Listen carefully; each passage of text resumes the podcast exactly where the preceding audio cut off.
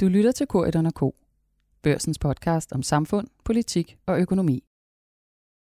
Velkommen til Korridon K, som er børsens ugenlige podcast om økonomi og politik. Og her i denne uge, jamen der starter vi med det, rigtig mange mennesker taler om, eller tænker på, nemlig boligmarkedet. Øh, og i denne her uge, jamen der er øh, sket noget nyt i forhold til den løbende diskussion om, om boligmarkedet. Der er nemlig kommet nye vurderinger for nogle af dem, der har til opgave at, at kigge med og vurdere, øh, hvad man skal gøre på boligmarkedet. Dem skal vi diskutere, og det skal vi gøre med Sten Bokan, som er børsens cheføkonom. Velkommen til dig. Tak. Og Helle Ip, som er børsens politiker analytiker. Velkommen til dig, Helle. Tak. Øh, det, der er jo sket i, i denne uge, eller faktisk øh, her i, i dag, øh, jamen det er jo, at det, der hedder det systemiske risikoråd, og det lyder fint, og det er det også, er kommet med deres vurdering af, hvordan det ser ud på, på boligmarkedet. Og hvad siger de, Sten Bogen? Jamen, de siger jo grundlæggende, at det går for hurtigt på boligmarkedet, og at øh, man derfor er nødt til politisk at træde på bremsen for at hindre, at vi kommer ind i et øh, decideret bobleløb, et lignende forløb, som vi jo eksempelvis så i årene op til finanskrisen. Så, så de siger, at øh, ja, nu skal politikerne reagere for at undgå, at det her går galt, fordi det går simpelthen for stærkt. Mm. Så lad os lige prøve at komme altså både bag om, om den vurdering, men også om, hvordan den slags beslutninger egentlig træffes. Øh, og vi kan jo starte med, med, med, med dig, Helib. Altså, der kommer sådan en anbefaling her. Vi kommer lige tilbage til, hvem der er, der giver den. Hvordan reagerer Christiansborg på det? Jamen, der var jo hurtige meldinger ude, blandt andet fra Venstrefløjen, at øh, det skulle regeringen der bare gøre, følge den her ind, indstilling, eller retter henstilling, som det jo hedder. Øh, men man skal lige forstå, at det ikke sådan, regeringen er forpligtet, selvom det er et råd fra nogle eksperter. Det, den er forpligtet til, det er at komme med en begrundelse inden for tre måneder for, hvorfor man muligvis ikke vil følge. Og det har været meldingen øh, her i dag øh, til eftermiddag fra erhvervsminister Simon Kollerup. Det er, at man øh, lægger sig på den linje, man egentlig har gjort i flere måneder. Man hælder øh, til vismændenes vurdering i stedet for, og det vil sige, øh, groft sagt, man klapper hesten, ser tiden an, men mm. øh, undlader altså direkte at følge henstillingen fra det systemiske risikoråd. Godt. Men lad os lige prøve at, at, at så få pillet den her problemstilling lidt, lidt fra hinanden, så man kan forstå, øh, jamen hvad er, hvem er det egentlig, der, øh, der anbefaler hvad og hvorfor. Øh, det her systemiske risikoråd, super fornem øh, titel. Øh, jeg tror selv, jeg har været med til at nedsætte det. Hvem er der sidder i det, Sten Boken? Systemiske risikoråd er jo et råd, man nedsatte efter finanskrisen for at undgå at komme i en situation som den, som vi så under finanskrisen, altså hvor vi fik en boligboble, der bræst, og et finansielt system, som øh, var øh, en del af krisens årsag. Mm. Øh, og så nedsatte man det systemiske risikoråd med Nationalbanken i øh, så at sige førersædet. Sammen med Nationalbanken, der sidder der så repræsentanter fra de økonomiske ministerier, dog uden stemmeret, når vi taler anbefalinger til ændringer i øh, eksempelvis långivningen i forhold til, hvad politikerne skal gøre.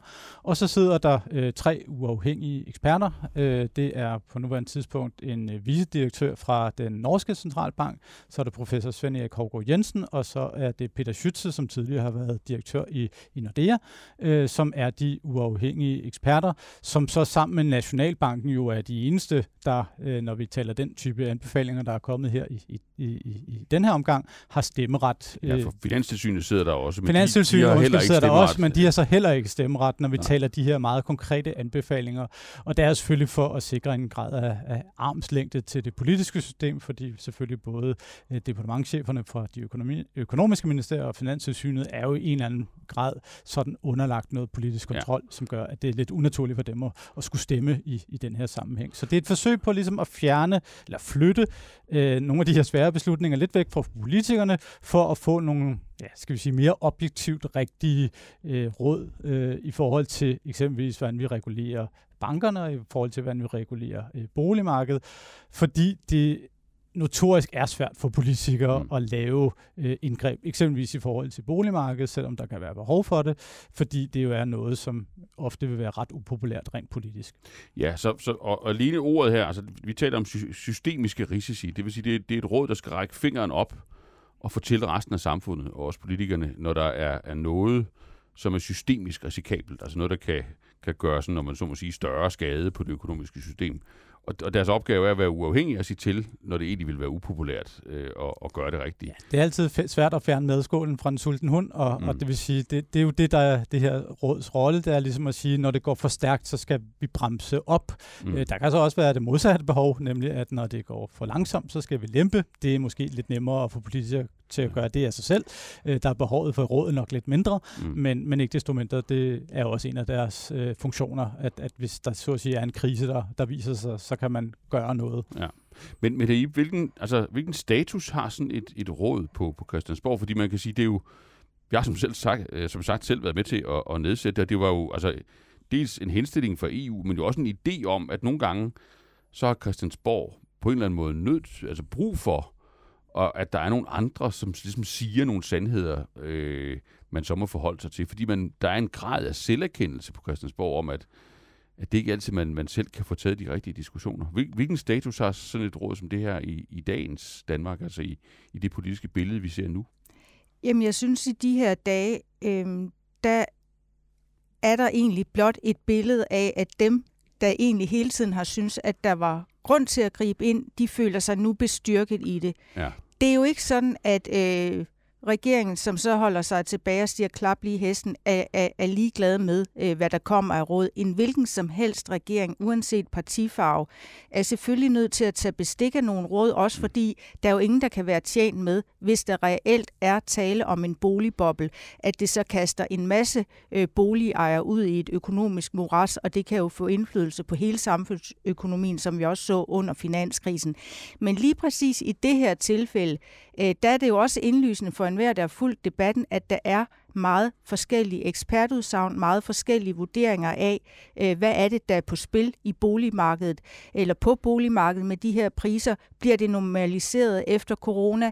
Øh, har det været præget af for mange øh, øh, specielle ting, øh, de mange milliarder, der også er lukket ud af, af feriepenge, forestillingen om, øh, nu kunne man måske aldrig rejse til udlandet, nu gælder det om at købe, øh, øh, hamstre en masse boliger. Der er en masse faktorer øh, på spil, som gør, at det er meget svært at drage en øh, håndfast, firkantet konklusion og reagere på den, og så sige, det er sådan, vi gør det. Mm. Men der er der ingen tvivl om, at regeringen, selvom den så indtil videre har valgt ikke at følge øh, henstillingen her og nu, at den øh, følger udviklingen ja. øh, meget nøje. Ja. Men altså, hvis man skal være lidt, lidt, lidt frækst på igen, så kan man vel så kan man vel sige, det, det er jo ikke, måske ikke helt ukompliceret, fordi hvor, hvor systemisk er et råd egentlig, hvor, hvor halvdelen af medlemmerne, eller sådan noget den størrelsesorden, øh, faktisk ikke rigtig er, er med til at træffe den her type beslutninger. Altså, departementcheferne, øh, og for den sags skyld, Finansministeriet, skal jo hjem og betjene øh, regeringen igen, og de skal jo efter at have været til møde i, i rådet, skal de jo hjem og hjælpe ministerne øh, med at svare på, hvorfor de egentlig er uenige med rådet. Så, så de, de er jo på en eller anden måde taget ud af ligningen her. Så er det i virkeligheden i meget høj grad Nationalbanken, der taler gennem det her råd, når, når vi taler om den her type anbefalinger? Ej, vi må sige, at Nationalbankens ord har øh, tung vægt. Mm. Øh, dermed ikke at fratage de tre uafhængige eksperter deres øh, betydning, men, men øh, eksempelvis den anbefaling, som man nu kommer med i forhold til at stramme op på øh, de afdragsfri lån, er jo noget, som Nationalbanken har ment længe, og, mm. og sagt, at de mente længe. De har ikke været sådan super konkrete, fordi de har ligesom ville øh, vente med at sende det helt præcise budskab til, at det indgik i, i den her sammenhæng med det systemiske risikoråd. Men der er der ingen tvivl om, at, at det, det er i vid udstrækning øh, Nationalbanken, som øh, i første række er, er bekymret. Øh, så kan det også være, at tilsynet er bekymret. Øh, det er jo svært at vide. Øh, øh, man kan sige, de, de har godt nok ikke stemmeret, men de må jo gerne sige noget, ja. og de kan jo selvfølgelig også have været med til at, at påvirke diskussionerne, og, og måske også været med til at gøre, at man er landet på den model, som man nu anbefaler. Men, men det kan vi jo selvfølgelig ikke vide, men, men Nationalbanken spiller en meget stor rolle i den her diskussion. Ja. Men så lidt, lidt primitivt også, Halib, så kan man sige, at politikerne de kan sådan lidt vælge, om de vil lytte til vismændene, som siger, at man, man ikke rigtig behøver at gøre noget i øjeblikket, og så kan de lytte til, til Nationalbanken og det systemiske risikoråd, hvor, hvor Nationalbanken fylder meget. Og det giver dem sådan en eller anden form for for handlefrihed øh, i din vurdering i forhold til, at, at, at det ikke er et entydigt ekspertsignal, de, de modtager?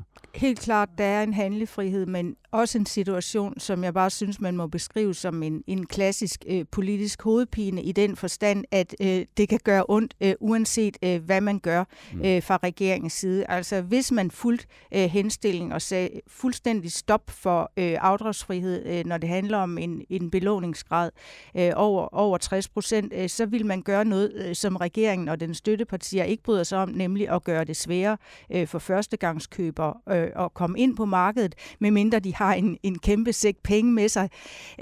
Og omvendt, hvis vi ser ind i nogle måneder, hvor priserne bare fortsætter med at stige, så vil det også være en politisk hovedpine, fordi så vil det også være svært for førstegangskøbere, og i øvrigt vil hele den politiske diskussion, som har boblet i mange måneder nu, om ulighed, grådighed, mennesker, der kan score helt svimlende øh, gevinster på at have ejet en bolig øh, på det rigtige sted, på det rigtige tidspunkt.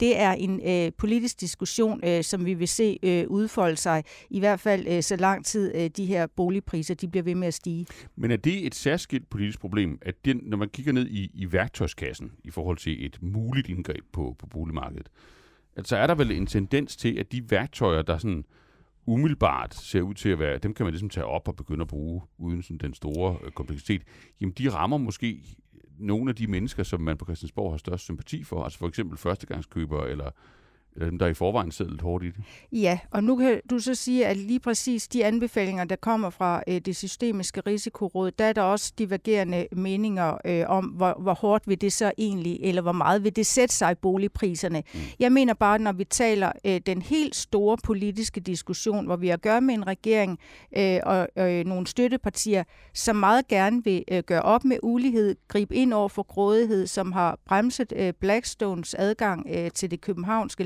lejeboligmarked, som taler om, at almindelige boliger, øh, jamen de skal udbredes noget mere. Altså den lille mand eller øh, mennesker med mere, med, mere almindelige indkomster, de skal også have, have adgang øh, til et boligmarked, og vi skal ikke have øh, de her øh, eliteopdelte byer. Det skal være blandede byer. Det er en helt øh, klar øh, politisk målsætning fra den her regering side og den støttepartier. Og der er det klart, hvis man så øh, drejer på nogle knapper, øh, der skubber i den ene eller den anden retning, øh, jamen, jamen så kan man risikere at få et resultat, man egentlig ikke ønsker, men som man er, er nødt til at hensyn til øh, ren og skær, altså ø- økonomiske faktorer, mm. risikoen for overophedning osv. Men hvis man lige ser, Sten, Sten Bogen, på, altså på, på, på tallene på boligmarkedet lige nu. Altså, hvor, hvor, hvor hæftigt kører det derude, og, og hvor langt er det kørt, øh, siden den her diskussion begyndte at dukke op? Øh, øh, første kan, gang. ja, nu er det en diskussion, der dukker op med jævn mellemrum, ja. men man kan sige, at det går stærkt på boligmarkedet, endda mm. rigtig stærkt, og øh, det har jo været overraskende, men øh, den her coronakrise har jo skubbet på boligpriserne. Over det seneste år, så er boligpriserne steget i gennemsnit med 16 procent. I hovedstadsområdet, ja, så er der altså op mod 30 procent i, i nogle kommuner, og, og det er klart, at det kan man ikke rigtigt, øh, hvad skal vi sige, retfærdiggøre ud fra indkomstforhold eller renteudvikling, sådan i hvert fald, hvis det skal være en blivende øh, værdistigning. Øh, og derfor er der grund til at være øh, bekymret øh, for, hvorvidt det her, vi er, om vi, hvorvidt vi er på vej ind i et boblelignende forløb. Det, der så er øh, på den anden side taler for, at øh, bekymringen måske ikke behøver at være så, så stor endda, det er, at i modsætning til tiden op til finanskrisen, jamen så følger gælden ikke med op. Det vil sige, vi har faktisk ikke set, at danskerne øh, sådan for alvor har skruet op for deres gæld i løbet af øh, det seneste års tid, hvor priserne er steget så meget. Og det vil så også sige, at der øh, synes ikke at være særlig stor systemisk risiko knyttet til den øh, mulige boligprisboble, der er, fordi folk har så at sige ikke belånt værdistigningerne i, i noget videre omfang. Der kan være nogen, der har, men det generelle billede er, at øh, det ikke er tilfældet.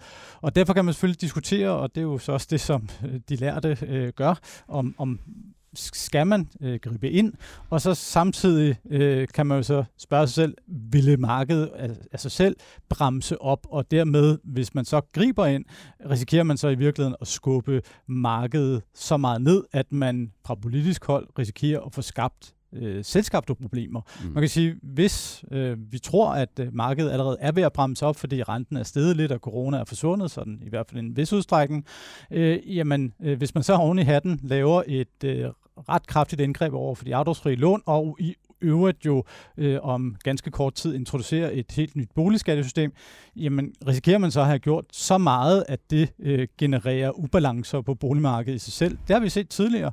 Øh, vi skal godt nok nogle år tilbage. Vi skal tilbage fra øh, i 80'erne, men, men dengang, der var den krise, vi havde på boligmarkedet fra 87 til 93, til en vis grad Den er drevet af, at ja. ja. politikerne nok overreagerede på de Mm. betalingsbalancer, de ubalancer, som vi havde øh, tilbage dengang. Øhm, der kunne man godt have nøjes med noget, der var mindre indgribende end det, der var, men man valgte at gå meget langt, øh, og øh, det kunne man sige, det kan vi så på nogle punkter drage fordele af i dag, fordi det har gjort, at alle de der balanceproblemer er forsvundet, men gjorde altså også, at vi havde en syvårig periode, hvor folk var stavnsbundet, og hvor vi virkelig havde dyb krise på boligmarkedet, som i øvrigt var voldsommere end det, som vi så efter finanskrisen på mange parametre. Men, men hvis man lige griber den, den bold fra et politisk perspektiv, så, så kan man, altså, man kunne godt sidde og have den stille analyse, at, at måske nogle gange tænker politikere jo ikke alt for langsigtet, og det, det, er jo, det er jo ubehageligt at skulle lave den her type indgreb, og så skubber man det lidt foran sig. Men er der måske i virkeligheden fra politisk hold, øh, Helle noget, også noget mere langsigtet øh, inde i overvejelser, nemlig at man godt ved, at lige om lidt, jamen, så kommer der jo også en boligskatte hammer, øh, eller i hvert fald en, en, en, en udvikling på boligskatteområdet, som mange vil have vendt sig dem til, det, det er et område, der, der er i ro, der sker ikke det, sådan, det, det store boligskattestop osv., men, men, men det er jo ikke rigtigt, hvis man ser nogle år frem. Altså ligger det også at simre øh, i forhold til, at man er bange for at komme til, som Sten kan sige, og, og overreagere? Ja, øh, det synes jeg slet ikke, der er nogen som helst Nej. Tvivl om. Øh, Og i den her debat, der har været gennem de seneste måneder, hvor, hvor de der kæmpe boliggevinster øh, ved, ved køb og salg også har vagt opsigt, der har svaret jo fra regeringen været, jamen øh, vi behøver ikke gå ind og skære i rentefradragsretten, vi behøver ikke at lave en eller anden helt ny konstruktion, hvor vi beskatter øh, høje avancer i forbindelse med salg, fordi vi har en joker i ærmet. Man kan så diskutere, om den har lignet en sorte pære hen over flere år, men det er jo lige præcis øh, det nye boligskattesystem, som træder i kraft øh, januar 2024. Fordi der vil der jo ske øh, to ting. Øh, det ene er, øh, at øh, man ophæver det her ejendomsværdiskattestop, som jo har øh, øh, hersket næsten siden 2001-2002, øh, som jo har været øh, nok med til at generere øh, de her store øh, prisstigninger. prisstigninger. Det har i hvert fald øh, været en del af det. Mm. Øh, og som også det nye boligskattesystem vil jo øh, begynde også at flytte øh, noget af skattebyrden fra husejere til ejerlejligheder, fordi man har jo kunne se, at selvom især ejerlejligheder, som jo har været med til at trække markedet op, blandt andet i København, at når de er steget voldsomt, er skatten ikke fuldt med, mm. og det skyldes jo blandt andet det her skattestop øh, på ejendomsværdiskatten, og det bliver altså ophævet fra 24, og dermed har man jo også en forventning om, at når priserne stiger, så følger skatten med, og dermed bliver der lagt en eller anden øh, stabiliserende faktor ned over boligmarkedet, så man ikke behøver at lave det her øh, stop and go, som ikke særlig mange øh, økonomer egentlig anbefaler, eller politikerne bryder sig om. Der er sporene simpelthen lagt ud, og det man så kan, kan sige, der måske er problemet i det, det er faktisk, at det først øh, træder i kraft i 24, øh, hvis vi overhovedet kan være 100% på, at det gør det. Men, men lad os lige stoppe der. Altså, er det, du siger der, og, og det kunne også være sjovt at høre økonomisk vurdering, er det, at, at politikerne på en måde godt ved, at, at, at, øh, at selvom de ikke griber ind og bremser nu, så ligger der sådan en slags, ikke automatisk, men en, en allerede vedtaget bremse, øh, som kommer i spil om, om ganske vist først noget tid, men alligevel med, med betydelig kraft kommer ind og regulerer de her ting øh, inden så længe. Ja, øh, det tror jeg helt klart spiller ind. Øh, Mm. og, og der skal man også øh, se på nu, at øh, regeringen jo lige har spillet ud med øh, den nye plan for udsendelse af vurderingerne. Mm. Fordi vurderingerne bliver jo også markant anderledes. Fordi det, der jo sker, det er, øh, apropos de ejerlejligheder, vi talte om før, det er den måde, man vurderer grunde under ejerlejligheder på, bliver markant anderledes. Og det betyder altså, at der kommer øh, et kæmpe skattehop øh, for nogle udvalgte lejligheder, som har været meget i fokus, men selvfølgelig også for nogle af de allerdyreste huse. Ja. Problemet her nu, eller udfordringen kan man sige, det er, at øh, det havde jo nok været øh, lidt bedre, øh, hvis man ser øh, på boligmarkedet med de aktuelle briller, at de her vurderinger kom ud meget snart, øh, ja. altså allerede fra den her sommer, øh, som øh, boligejerne oprindeligt var stillet i udsigt, fordi øh, så kunne det måske psykologisk have en effekt på markedet, når en ny køber kunne se, jamen øh, jeg kan altså ikke sidde øh, i et meget dyrt hus eller en lejlighed til 10 millioner og slippe så billigt i skat. Øh, der kommer en kæmpe regning, øh, når jeg sælger min bolig efter 24, og det kunne måske have lagt lidt mm. en dæmper på lysten til at betale en, en svimlende høj pris for huse og, og ejerlejligheder i øjeblikket. Men der sker altså det, at de her øh, vurderinger sendes ud, øh, ja, ganske vist fra sensommeren, fra september i år, men det kommer til at gå meget langsomt, og langt, langt hovedparten af mennesker, der ejer et hus eller en ejerlejlighed, de får først deres vurdering efter planen i anden halvår af 2022 eller ind i løbet af 2023. Så man skal altså ikke lige vente en hjælpende afdæmpende hånd derfra mm. lige her nu. Men, men så lad os slutte på den cliffhanger, og, og, og, og lad din Bukan kommentere den. Altså, er der en, en, en risiko for, at, at den der hjælpende hånd fra et nyt boligskattesystem, at den så kommer øh, på et, et, et meget ubelejligt tidspunkt? Altså, at den hammer den i virkeligheden rammer boligejerne, øh, efter at markedet er bremset op, og efter at boblen er bristet, sådan man får, om man så på sige, et dobbeltslag til boligmarkedet derude i, ude i 2024?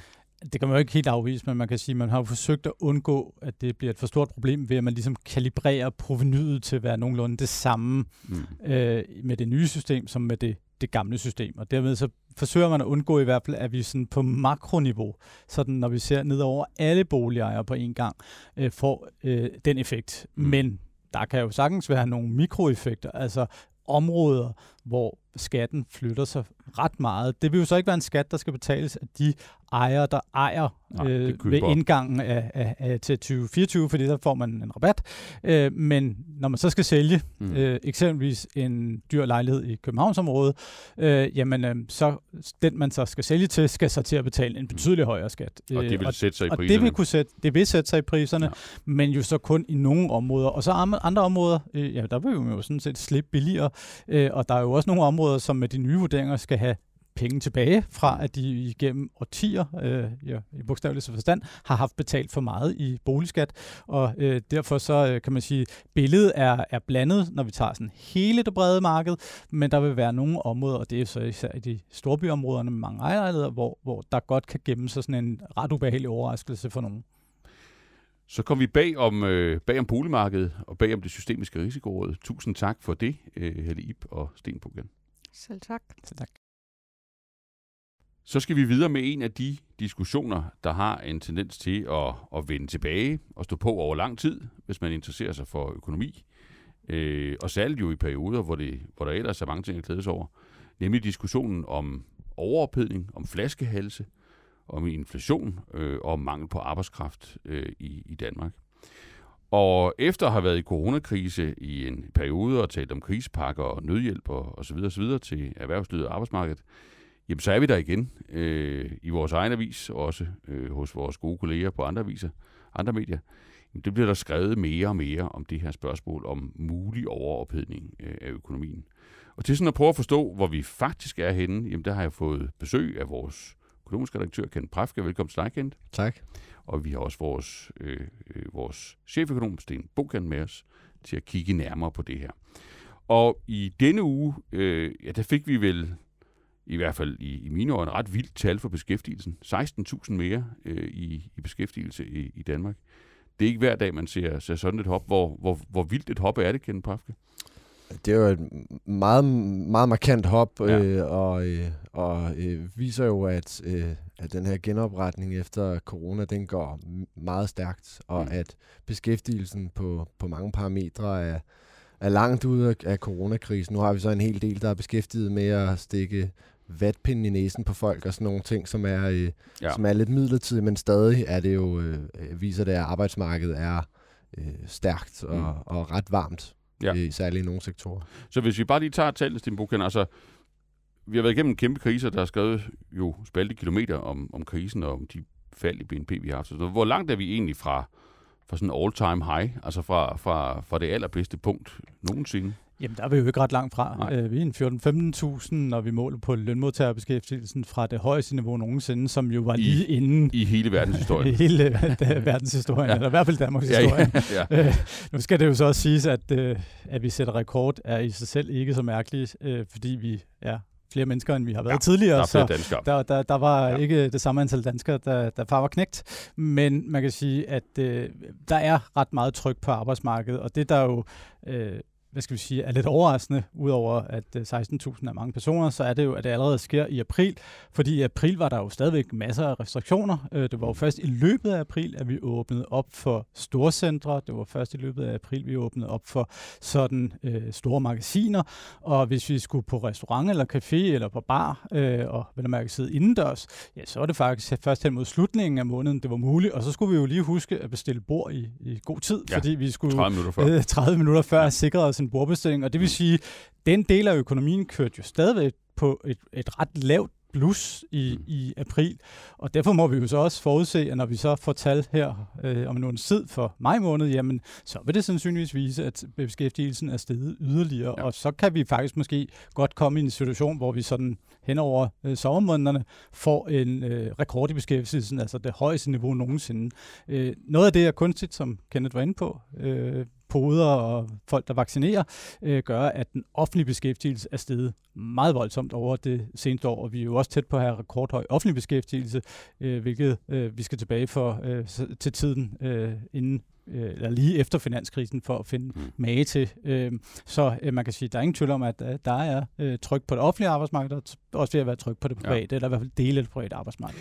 Hvis man så lige, hvis man tilser den her, øh, altså det der med, med, med tryk på, og så bliver der stadigvæk trykket på fra politisk hold? Altså er det stadigvæk sådan, at den økonomiske politik bidrager til at, at sætte endnu mere øh, kul på, på økonomien, eller, eller hvor er vi henne der, Ken Pafke? Altså i år, øh, mm. altså i året 2021, så gør den jo. Mm. Altså øh, både fordi man har øh, haft øh, og stadig har øh, nogle, øh, nogle hjælpepakker, men også fordi vi har fået nogle flere feriepenge udbetalt mm. øh, tidligere øh, på året. Så det er jo, der er jo stadigvæk det der, øh, det der tryk, hvad skal mm. man sige, som jo nok også er en rimelig stor del af forklaringen på, at vi er kommet så hurtigt ud. Men til gengæld går vi så nok også ind i en periode, hvor både hjælpepakkerne skal falde væk, nogle af de udskudte øh, skattebetalinger øh, skal til at betales, og, øh, og der er sådan næsten helt naturligt, når vi kommer ind i næste år, vil se en ret stor opstramning, fordi man ikke vil have de her feriepengeudbetalinger, fordi man ikke vil have de her hjælpepakker, som ja. vi har haft både i 2020 og 2021. Så, så relativt set, jamen, så får man meget mindre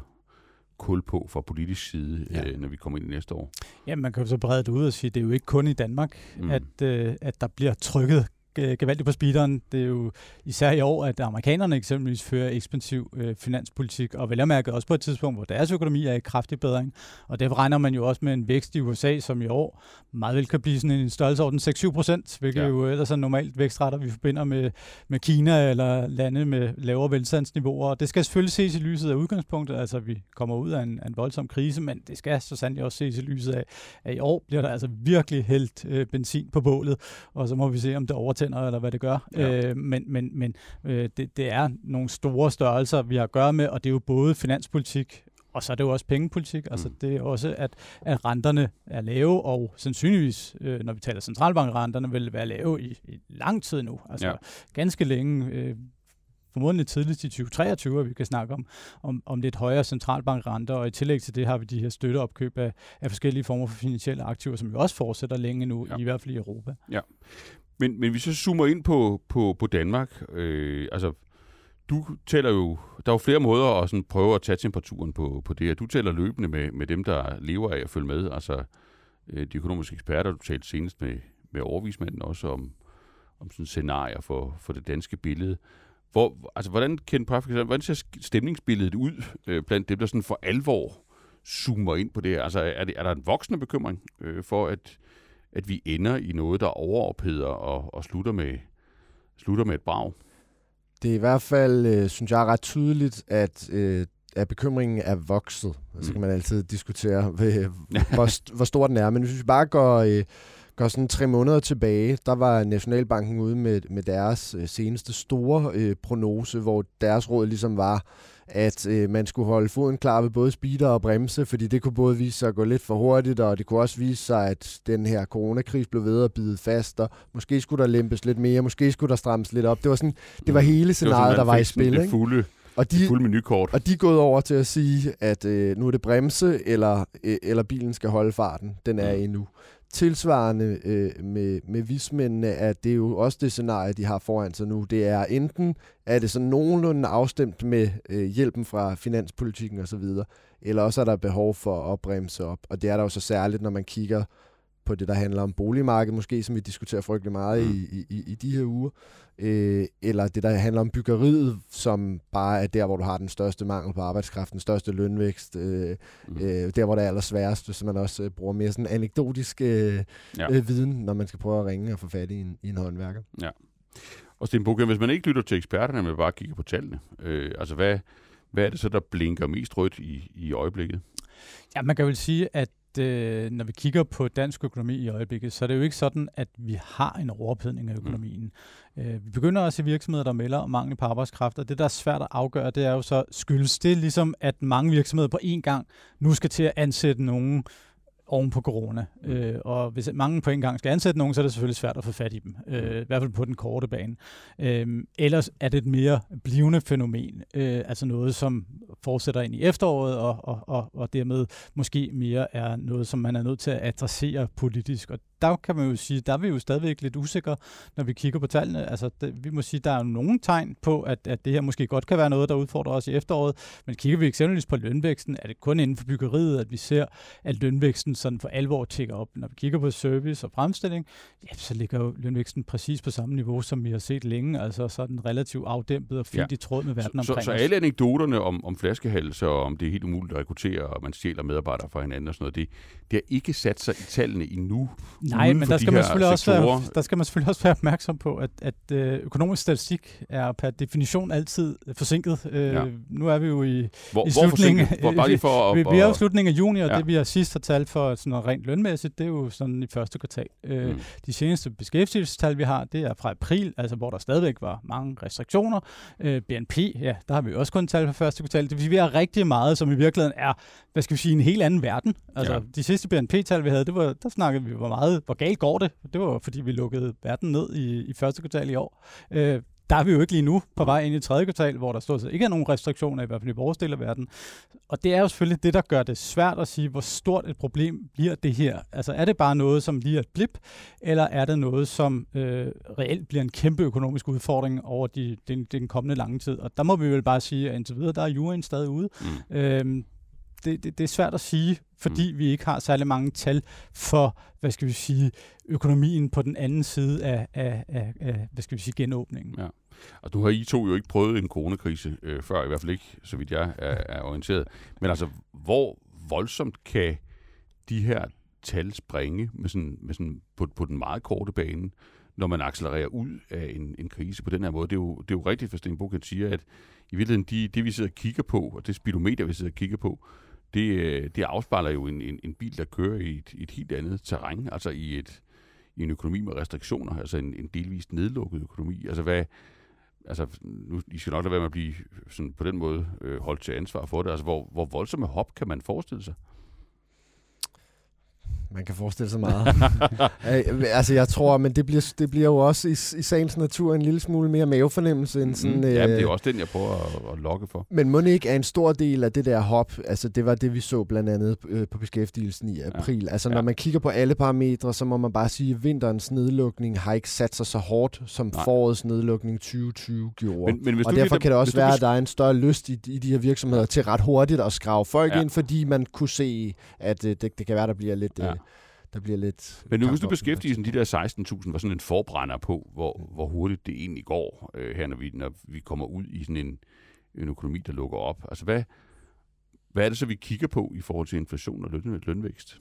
Jamen, så er det klart, at, at hvis det ligesom er noget, der er lidt mere end bare et forbigående fænomen, så kommer det jo også til at sætte sig i inflation og lønvækst i mm. en eller anden grad. Ja. Øhm, hvor stor grad, det er det, der er det svære spørgsmål. Også fordi, at når vi kigger tilbage på det forløb, som vi havde, skal vi sige, fra 2015 og frem til corona ramte øh, mm. sidste år, mm. jamen der havde vi jo sådan et, et meget langt forløb, hvor vi sådan sagde, der er virkelig tryk på arbejdsmarkedet, flaskehalsproblemer, lønvæksten bliver et problem, vi begynder at få problemer med konkurrenceevnen, og der skete intet. Altså, ja. der var ikke noget, der øh, bed på i forhold til lønvæksten. Lønvæksten var flad som en pandekage øh, fra år til år, og øh, der blev flere og flere i beskæftigelse, og det kunne lade sig gøre blandt andet, fordi man jo kunne tiltrække arbejdskraft fra udlandet. Og spørgsmålet er selvfølgelig, er der de samme ventiler, og fungerer det lige så godt nu her på den anden side af coronakrisen? Og der må vi jo blive svar skyldige indtil videre. Og øh, derfor så kan man sige, den her krise er jo, altså det, det er jo svært at drage historiske paralleller, fordi man kan sige, det er jo markant anderledes end efter finanskrisen. Efter finanskrisen gik det enormt langsomt. Mm. Altså, vi blev ved med at snakke krise i 2014, vi snakkede også i 2015, selvom finanskrisen var i 2008. Men den her gang, der, der, der, vi springer jo frem. Øh, og, og derfor så er det lidt svært at sige, hvad, hvad skal vi sammenligne med? Også fordi, at krisens natur er jo ikke økonomisk. Den er jo en, en epidemi, en pandemi endda, øhm, som, som vi jo ligesom ikke rigtig har nogen erfaringer med, i hvert fald ikke øh, sådan i, i nyere tid. Den spanske syge, jeg skal ikke kunne sige, om det var helt det samme, nej, men, nej. Men, men det er jo i hvert fald så mange år siden, så det nok er svært at sammenligne med. Altså, vi har jo tidligere kendt kraftigt talt om, om det globale bagtæppe for det her. Altså, at øh, altså, globale tendenser til inflation, øh, det her med stigende øh, råvarepriser, øh, stigende priser på, på transport, eller, eller måske endda mangel på, på muligheder for transport. Er, er, er det globale billede sådan entydigt noget, der presser i retning af, af højere inflation, øh, højere priser også i, i Danmark, eller er der kommet nuancer i, i den situation? Øhm, jeg synes på en eller anden måde, så det billede, der er i udlandet, er lidt det samme billede, der er i Danmark. Det er bare mere ekstremt i udlandet, fordi okay. man for eksempel i USA gør meget mere. Ja. Men, bill- men det, hvad skal man sige, udfaldsrummet er ligesom noget, der går et sted mellem sådan ret godt, og så noget, hvor det kommer til at gå for stærkt, og vi får en eller anden grad af, øh, af overophedning. Og spørgsmålet er, vi kan, vi kan jo godt se på det, hvad skal man sige, eller tage det hjem igen og, og kigge på for eksempel de tre steder, hvor vi har måske mest pres på lige nu, også herhjemme øh, boligmarkedet, øh, bygge- og anlægssektoren, og så er der sådan noget med at få fat i materialer. Det er sådan tre af de steder, hvor der virkelig er ko på lige nu. Mm. Men alle de tre steder, der ved vi ikke, når vi kommer mere og mere ud af coronakrisen, åbner mere og mere op for flere og flere tal, som ligesom er rene mm. og ikke så påvirket af coronakrisen, om tingene løser lidt sig selv. Altså om den der, øh, de der lidt maniske tilstand, der har været på boligmarkedet, det begynder at aftage. Det er jo noget, det vismændene siger, det skal vi nok se tiden anden øh, og have lidt is i maven mm. på boligmarkedet. Øh, bliver vores lyst til at lave køkkener og badeværelser og flytte vægge og sådan noget der lidt mindre? Altså kan det tage noget af presset i byggeriet, samtidig med at der på et tidspunkt bliver frigivet noget af den her offentlige arbejdskraft, der lige nu bliver brugt på test og opsporing og vacciner og, og så videre?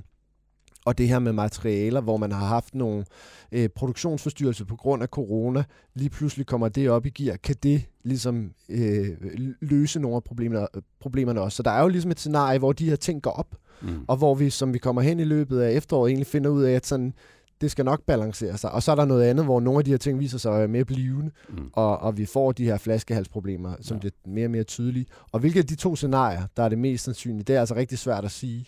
Og jeg synes også, man må sige, at når man hører på øh, kloge øh, analytikere, så findes de jo både dem, der mener, at det går godt, og dem, der mener, ja. at vi er på vej lige ind i muren. Ikke? Ja. Men er det, Stenbukken, så altså det her globale bagtæppe, er det så dominerende, at det i virkeligheden er, er, er der slaget afgøres, snarere end, end, end sådan, hvad der lige foregår på en bestemt del af det danske arbejdsmarked, om, om, om vi lige strammer lidt eller lemper lidt, lidt tidligere eller lidt langsommere herhjemme øh, hos de beslutningstager, der, der, der, der sidder med, med ret speeder og bremse her? Jeg tror i hvert fald, man skal være ret naiv, hvis man tror, at det er os, der bestemmer de økonomiske konjunkturer i en lille åben økonomi som mm. vores. Øh, det er det ikke. Nej. Øh, det er i udstrækning noget, der er bestemt udefra, og øh, dermed så er det også svært for os for alvor at, at gøre noget ved. Vi kan læne os lidt imod. Altså, hvis det går lidt for stærkt, kan vi stramme lidt, og hvis det går lidt for langsomt, kan vi lempe lidt. Men man kan sige, at vi er underlagt den globale økonomis bevægelser, og, og der må vi jo sige, at, at lige nu, så, så ser det ud til at være godt kul på kedlerne i hvert fald et, et stykke tid frem, mm. og, og dermed, fordi vi måske har været mildere ramt af krisen end mange andre lande, øh, af forskellige årsager, øh, jamen, så løber vi så måske lidt hurtigere ind i en situation, hvor vi er nødt til at, at stramme lidt op på den økonomiske politik, øh, end, end nogle af de lande, som måske ikke øh, har haft en så mild krise, og som derfor har ret meget mere kapacitet at give af. Altså, hvis vi kigger til, til nogle sydeuropæiske lande, så har krisen jo været så hård, at, at der er jo rigtig mange arbejdsløse. Ja. I forvejen havde man også mange arbejdsløse, så man kan sige, der er der måske ikke de helt store kapacitetsproblemer, men der må vi jo nok sige, at, at der, der skal man jo altså ikke være meget øh, alarmist for at sige, at, at det vil der være i mange sektorer. Hvis det ikke allerede er der, øh, så vil der være kapacitetsproblemer inden for de kommende måneder, fordi øh, arbejdsmarkedet er så stramt. Mm. Men, men lad os slutte med sådan lige at så zoome helt ind på, på de kommende øh, måneder og på, på, på Danmark. Altså, Dustenbogen siger, at ikke, ikke udelukket, at vi skal have sådan en Danmarks rekord i beskæftigelse hen over sommeren i bred forstand. Jamen, det kan man sagtens forestille sig. Ja. Også fordi, at den offentlige beskæftigelse er markant højere end inden øh, corona ramte. Mm. Og det vil sige, at der skal jo altså ikke nødvendigvis være en øh, rekord i den private beskæftigelse, for at vi sætter en samlet rekord. Fordi vi skal jo ikke ignorere, at der er nogle sektorer i den private sektor, som også hen over sommeren vil være hårdt ramt. Altså tage hotellerne som mm. det mest tydelige eksempel.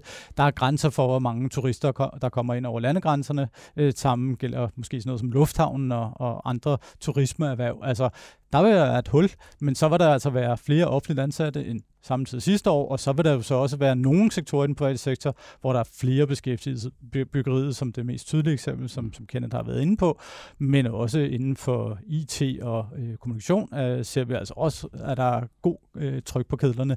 Så, så man kan sige, det er jo selvfølgelig et sammensat billede, men samlet, der vil jeg da bestemt ikke blive overrasket, hvis vi kom ud med en beskæftigelsesrekord enten i maj, juni eller juli-tallene. Det vil egentlig ikke være mm. nogen stor overraskelse, givet vi er så tæt på allerede nu.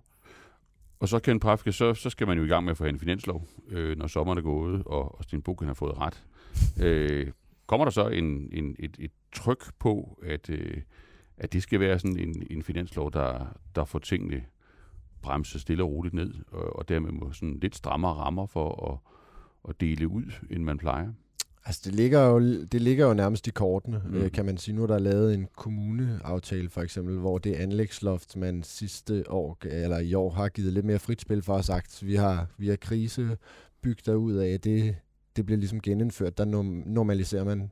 Øh, regeringen har også sagt, at de vil øh, holde sig inden for budgetloven. Det sætter også nogle øh, grænser for det. Og så er der de her ting, de her ekstraordinære ting, som for eksempel feriepengene, der, der godt nok ikke sådan er en finanslov i den forstand, men jo alligevel er penge ud i samfundet, som øh, de er ligesom brugt. Ja. Så den, den del er der heller ikke øh, mere. Så det, det tror jeg ligger øh, ret meget i kortene. Altså alle de her ekstraordinære ting, alle de poder, der har været beskæftiget i år. På et tidspunkt må man også håbe, at vi ikke længere har behov for at teste øh, helt så massivt, som vi gør i dag. Det vil også naturligt frigøre mm. noget. Yes. Så en Danmarks rekord i beskæftigelse, muligvis. En situation, der kan løse sig selv, og en relativt stram finanslov. Tusind tak til, til Ken Prafke og til Sten Bukken. Velkommen. Tak fordi du lyttede med på Korridoren K. Vi håber, du lytter med næste gang. Og indtil da, så giv os gerne en anmeldelse i din podcastplayer.